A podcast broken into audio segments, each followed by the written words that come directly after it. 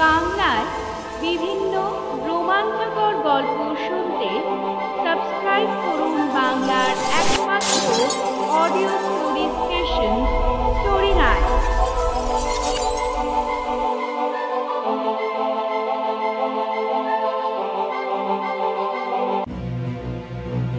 আজ স্টোরি নাইটসে শুনবেন সত্যজিৎ রায়ের লেখা সেপ্টো পার্সের খিদে গল্পটির অন্তিম পর্ব।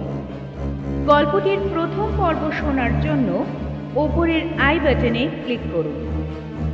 এখন শুনে নিন গল্পে আগে যা ঘটেছিল। সাহিত্যিক পরিমলের বাড়িতে হঠাৎ এক বিকেলবেলায় উদ্ভিদ বিজ্ঞানী কান্তিবাবু এসে হাজির হন। বহু বছর পর হঠাৎ এভাবে কান্তিবাবুকে দেখে খানিকটা আশ্চর্য হয় পরিমল। পরিমলের সঙ্গে কান্তিবাবুর দেখা হয়েছিল নাইনটিন ফিফটিতে আসামের জঙ্গলে।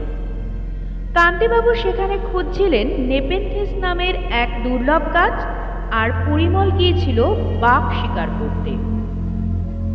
কিছুক্ষণ আলাপচারিতার পর কান্তিবাবু পরিমলকে তার বাড়িতে আসার আসল উদ্দেশ্য জানান। যা শুনে পরিমলের আশ্চর্য হওয়ার পরিমাণ দ্বিগুণ হয়ে যায়। কান্তিবাবু বলেন, তিনি পরিমলের কাছে এসেছেন একটি সাহায্য চাইতে। তাকে একবার তার বন্দুকটি নিয়ে যেতে হবে কান্তিবাবুর বাড়িতে। প্রথমে খানিকটা অদ্ভুত অনুরোধ বলে মনে হলেও শেষে অ্যাডভেঞ্চারের গন্ধে পরিমল রাজি হয়ে যায়। এবং জানায়, সে তার এক বিশ্বস্ত বন্ধু অভিজিৎকে নিয়ে কান্তিবাবুর বাড়ি যাবে। অভিজিৎ ছিল পরিমলের কলেজের সহপাঠী। অভিজিতের একমাত্র নেশা ছিল বিভিন্ন জাতের কুকুর পোষা। পরিমলের মুখে কান্তিবাবুর এই অদ্ভুত ধরনের আমন্ত্রণের কথা শুনে অ্যাডভেঞ্চার পাগল অভিজিৎ রাজি হয়ে যায় সেখানে যেতে। পরের দিন অভিজিতের স্ট্যান্ডার্ড গাড়িতে করে তারা কান্তিবাবুর বাড়ির উদ্দেশ্যে বেরিয়ে পড়ে। অভিজিৎ তার সাথে নেয় তার প্রিয় কুকুর রামপুর হাউন্ড বাদশাকে। কান্তিবাবুর বাড়িতে পৌঁছে অভিজিৎ বাদশাকে বসবার ঘরের জানলার গড়াতে বেঁধে রাখে। কিছুক্ষণ কথাবার্তা চলার পর কান্তিবাবু অভিজিৎ ও পরিমলকে তার সংগ্রহ করা বিভিন্ন প্রজাতির কার্নিভোরাস প্লান্ট দেখাতে শুরু করেন। কান্তিবাবু বলেন, তার সংগ্রহ করা বেশিরভাগ গাছের উল্লেখই বটানির বইতে পাওয়া যাবে। কিন্তু তার সংগ্রহের সবচেয়ে আশ্চর্য গাছটির কথা তিনি না লিখলে তা কেউ হয়তো জানতে পারবে না। এরপর কান্তিবাবু অভিজিৎ ও পরিমলকে নিয়ে গেলেন একটি কারখানার ঘরের দিকে। সেখানে একটি জানলা দিয়ে তারা দেখল অতি ভয়ঙ্কর ও অদ্ভুত দর্শন গাছ, যার গুড়ির চারপাশ দিয়ে সবুজ পাতা আর ডালের পরিবর্তে বের হয়ে এসেছে সাতটি সুর। গাছটি সাতটি সুর থাকার জন্য কান্তিবাবু এর নামকরণ করেছিলেন সেপ্টোপাস, অর্থাৎ সপ্তপাশ। এরপর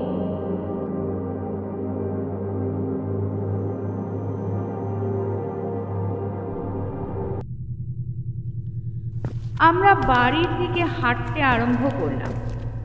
বললাম এ গাছ পেলেন কোথায়?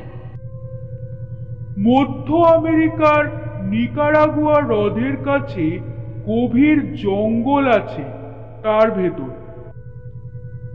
অনেক খুঁজতে হয়েছে বলুন। ওই অঞ্চলেই যে আছে সেটা জানা ছিল। তোমরা বোধহয় প্রফেসর ডানস্টনের কথা শোনোনি। উদ্ভিদ বিজ্ঞানী ও পর্যটক ছিলেন।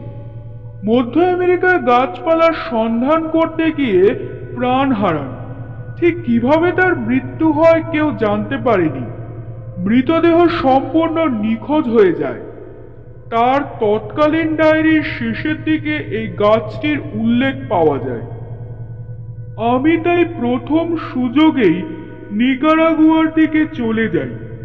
গুয়াটেমেলা থেকে স্থানীয় লোকের কাছে এ গাছের বর্ণনা শুনতে থাকি। তারা বলে, শয়তান গাছ। শেষটায় অবশ্যই এমন গাছ একাধিক চোখে পড়ে। বাঁদর, আর্মাডিলো অনেক কিছু খেতে দেখেছি এ গাছকে। অনেক খোঁজার পর একটা অল্প বয়স্ক ছোটখাটো চারা গাছ পেয়ে সেটাকে তুলে আনি। দু বছরে গাছের কি সাইজ দেখতেই পাচ্ছ?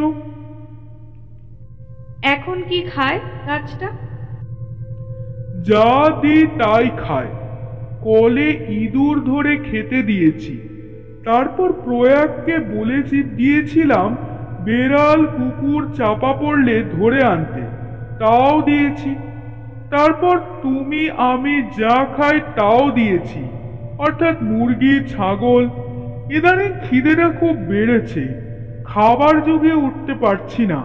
বিকেলের দিকে ঘুম ভাঙার পর ভয়ানক ছটপট করে।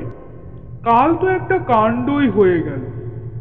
প্রয়াগ গিয়েছিল একটা মুরগি দিতে। হাতিকে যেভাবে খাওয়ায়, সেভাবেই খাওয়াতে হয়। প্রথমে গাছটার মাথায় একটা ঢাকনা খুলে যায়। তারপর সুর দিয়ে খাবারটা হাত থেকে নিয়ে মাথার গর্তের মধ্যে পুরে দেয়। একটা যে কোনো খাবার পেটে পুড়লে কিছুক্ষণের জন্য নিশ্চিন্ত থাকা যায়। তারপর আবার সুরগুলো দোলাতে আরম্ভ করলে বোঝা যায় যে আরও খেতে চাইছে। এতদিন দুটো মুরগি অথবা একটি কচি পাঠায় একদিনের খাওয়া হয়ে যেত। কাল থেকে তার ব্যতিক্রম হচ্ছে। কাল দ্বিতীয় মুরগিটা দিয়ে প্রয়াগ দরজা বন্ধ করে চলে এসেছিল। অস্থির অবস্থায় সুরগুলো আছড়ালে একটা শব্দ হয়। দ্বিতীয় মুরগির পরেও হঠাৎ সেই আওয়াজটা পেয়ে প্রয়াগ গিয়েছিল অনুসন্ধান করতে। আমি তখন ঘরে বসে ডায়েরি লিখছি। হঠাৎ একটা চিৎকার শুনে দৌড়ে গিয়ে দেখি সেপ্টোপাস এর একটা সুর প্রয়াগের ডান হাতটা আঁকড়ে ধরেছে। প্রয়াগ প্রাণপণে সেটা টেনে ছাড়াবার চেষ্টা করছে, কিন্তু সেই সঙ্গে সেপ্টোপাসের আর একটি সুর লক লক করে প্রয়াগের দিকে এগোচ্ছে। আমি দৌড়ে গিয়ে আমার লাঠি দিয়ে সুরটায় এক প্রচণ্ড আঘাত করে দুহাত দিয়ে প্রয়াগকে টেনে কোনো মতে তাকে উদ্ধার করি। তবে চিন্তার কারণ হচ্ছে এই যে প্রয়াগের হাতের খানিকটা মাংস সেপ্টোপাস খাবলে নিয়েছিল এবং সেইটে সে পেটের মধ্যে পুড়েছে। এ আমার নিজের চোখে দেখা। আমরা হাঁটতে হাঁটতে বারেন্দায় পৌঁছে গিয়েছিলাম। কান্তিবাবু একটা চেয়ারে বসে পড়লেন। তারপর পকেট থেকে রুমাল বার করে কপালের ঘাম মুছতে মুছতে বললেন সেপ্টোপাসের যে মানুষের প্রতি লোভ বা আক্রোশ থাকতে পারে, তার কোনো ইঙ্গিত এতদিন পাইনি। কাল যখন পেলাম, তারপরে এটাকে মেরে ফেলা ছাড়া আর কোনো উপায় দেখছি না। কাল একবার খাবারে বিষ মিশিয়ে মেরে ফেলার চেষ্টা করেছিলাম, কিন্তু কি আশ্চর্য, বুদ্ধি গাছটার। সে খাবার ও সুরে নিয়েই ফেলে দিল। একমাত্র উপায় হলো গুলি করে মারা। পরিমল তোমায় কেন ডেকেছি সেটা এবার বুঝতে পারছ তো? আমি একটু চুপ করে থেকে বললাম গুলি করলে ও মরবে কিনা সেটা আপনি জানেন? কান্তিবাবু বললেন মরবে কিনা জানি না তবে আমার বিশ্বাস ব্রেন বলে ওর একটা জিনিস আছে। ওর চিন্তা শক্তি যে আছে, তার তো প্রমাণই পেয়েছি। কারণ আমি তো কতবার ওর কত কাছে গেছি। ও তো আমাকে কোনোদিন আক্রমণ করেনি, আমাকে চেনে। যেমন কুকুর তার মনিবকে চেনে। প্রয়াগের ওপর আক্রোশের কারণ হচ্ছে যে, প্রয়াগ কয়েকবার ওর সঙ্গে ঠাট্টা তামাশা করার চেষ্টা করেছে। খাবারের লোভ দেখিয়ে খাবার দেয়নি, কিংবা সুরের ডগার কাছে নিয়ে গিয়ে আবার পিছিয়ে নিয়েছে।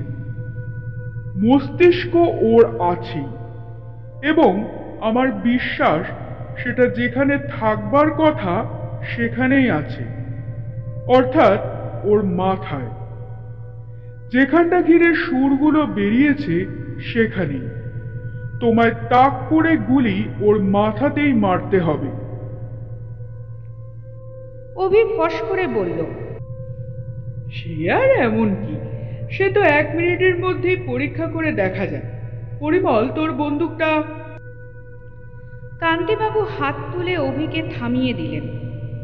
বললেন শিকার যদি ঘুমিয়ে থাকে তখন কি তাকে মারা চলে? পরিমলের হান্টিং কোড কি বলে? আমি বললাম ঘুমন্ত শিকারকে গুলি করা একেবারেই নীতিবিরুদ্ধ। বিশেষত শিকার যেখানে চলে ফিরে বেড়াতে পারে না, সেখানে তো এই প্রশ্ন উঠতেই পারে না। কান্তিবাবু ফ্লাস্ক এনে চা পরিবেশন করলেন। চা পান শেষ হতে না হতে মিনিট পনেরোর মধ্যে সেপ্টোপাসের ঘুম ভাঙল। বাদশাহ পাশের ঘরে কিছুক্ষণ থেকে উসখুস করছিল। হঠাৎ একটা খচমচ আর গোঙানির শব্দ শুনে অভি আর আমি উঠে গিয়ে দেখি বাদশা দাঁত দিয়ে প্রাণপণে তার বকলাসটাকে ছেড়বার চেষ্টা করছে। অভি ধমক দিয়ে বাচ্চাকে নিরস্ত করতে গেছে। এমন সময় কারখানার ঘর থেকে একটা সপাত সপাত করে শব্দ আর তার উগ্র গন্ধ পেলাম। গন্ধটা এমন যার তুলনা দেওয়া মুশকিল।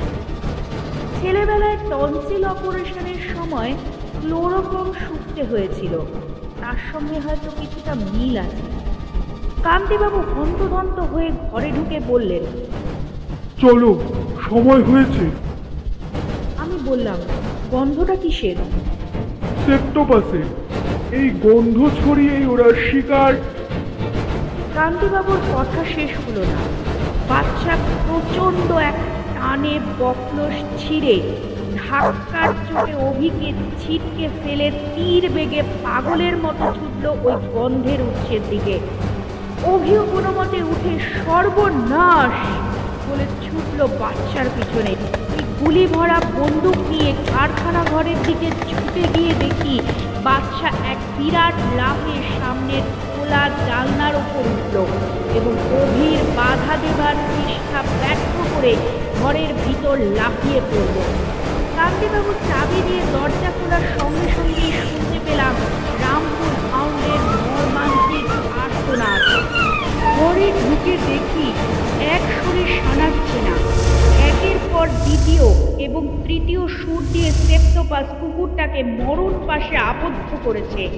কান্তিবাবু চিৎকার করে বলে উঠলেন তোমরা আর এগিয়েও না পরিমল চালাও গুলি। বন্দুক উঁচিয়েছি এমন সময় চিৎকার এলো। থাম।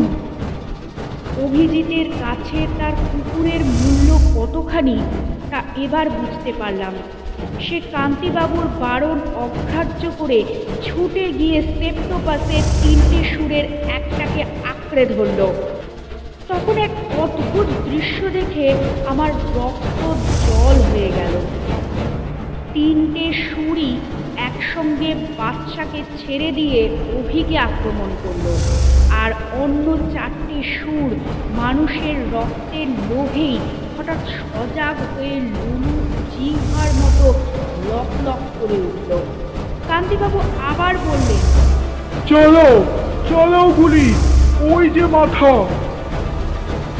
সেপ্টোপাসের মাথায় দেখলাম একটা ঢাকনি আস্তে আস্তে খুলে যাচ্ছে। ঢাকনির নিচে গহ্বর আর অভিসমেত সুরগুলি শূন্যে উঠে সেই গহ্বরের দিকে চলেছে। অভির মুখ রক্তহীন ফ্যাকাশে, তার চোখ যেন ছিটকে বেরিয়ে আসছে। চরম সংকটের মুহূর্তে আমি এর আগেও দেখেছি আমার স্নায়ুগুলো সব যেন হঠাৎ কেমন ম্যাজিকের মতো সংযত ও সংহত হয়ে যায়। আমি নিষ্কম্প হাতে বন্দুক নিয়ে সেপ্টোপাসের মাথার দুটি চক্রের মধ্যিখানে অব্যর্থ নিশানায় গুলি ছুড়লাম। ছোড়ার পর মুহূর্তেই মনে আছে পিনকি দিয়ে গাছের মাথা থেকে লাল রক্তের ফোয়ারা। আর মনে আছে সুরগুলি অভিকে মুক্তি দিয়ে মাটিতে নেতিয়ে পড়ছে। আর সেই সঙ্গে আগের সেই গন্ধটা হঠাৎ তীব্রভাবে বেড়ে উঠে আমার চেতনাকে আচ্ছন্ন অবশ করছে। আগের ঘটনার পর প্রায় চার মাস কেটে গেছে। এতদিনে আবার আমার অসমাপ্ত উপন্যাসটা নিয়ে পড়েছি। বাদশাকে বাঁচানো সম্ভব হয়নি।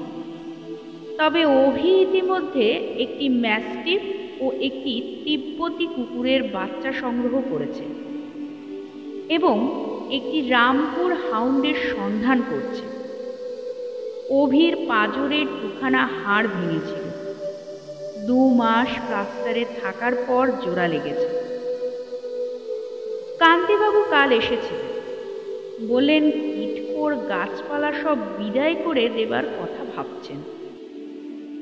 বরং সাধারণ শাকসবজি নিয়ে একটু গবেষণা করলে ভালো হয়। ঝিঙে, উচ্ছে, পটল, এইসব আর কি। যদি বলো তোমায় কিছু গাছ দিতে পারি। তুমি আমার এত উপকার করলে, এই ধরো একটা নেপেন্থিস। তোমার ঘরের পোকাগুলোকে অন্তত আমি বাধা দিয়ে বললাম, না না, ওসব আপনি ফেলে দিতে চান তো ফেলে দিন। পোকা ধরার জন্যে আমার গাছের দরকার নেই। কিং কোম্পানির ক্যালেন্ডারের পিছন থেকে শব্দ এলো, ঠিক ঠিক ঠিক। শেষ হলো আজকের গল্প সত্যজিৎ রায়ের লেখা সেপ্টো পাশের খিদে। গল্পটি ভালো লাগলে কমেন্ট করুন। তার সাথে করে দিন লাইক আর শেয়ার আপনারা চ্যানেলে এসে গল্প শোনেন, অথচ চ্যানেলকে সাবস্ক্রাইব করেন না। যারা চ্যানেলকে সাবস্ক্রাইব না করেই গল্প শুনছেন, তাদের অনুরোধ করব চ্যানেলটিকে সাবস্ক্রাইব করুন এবং আমাদের এগিয়ে যাওয়ার অনুপ্রেরণা দিন। ভালো থাকুন, সুস্থ থাকুন, আর শুনতে থাকুন স্টোরি নাইট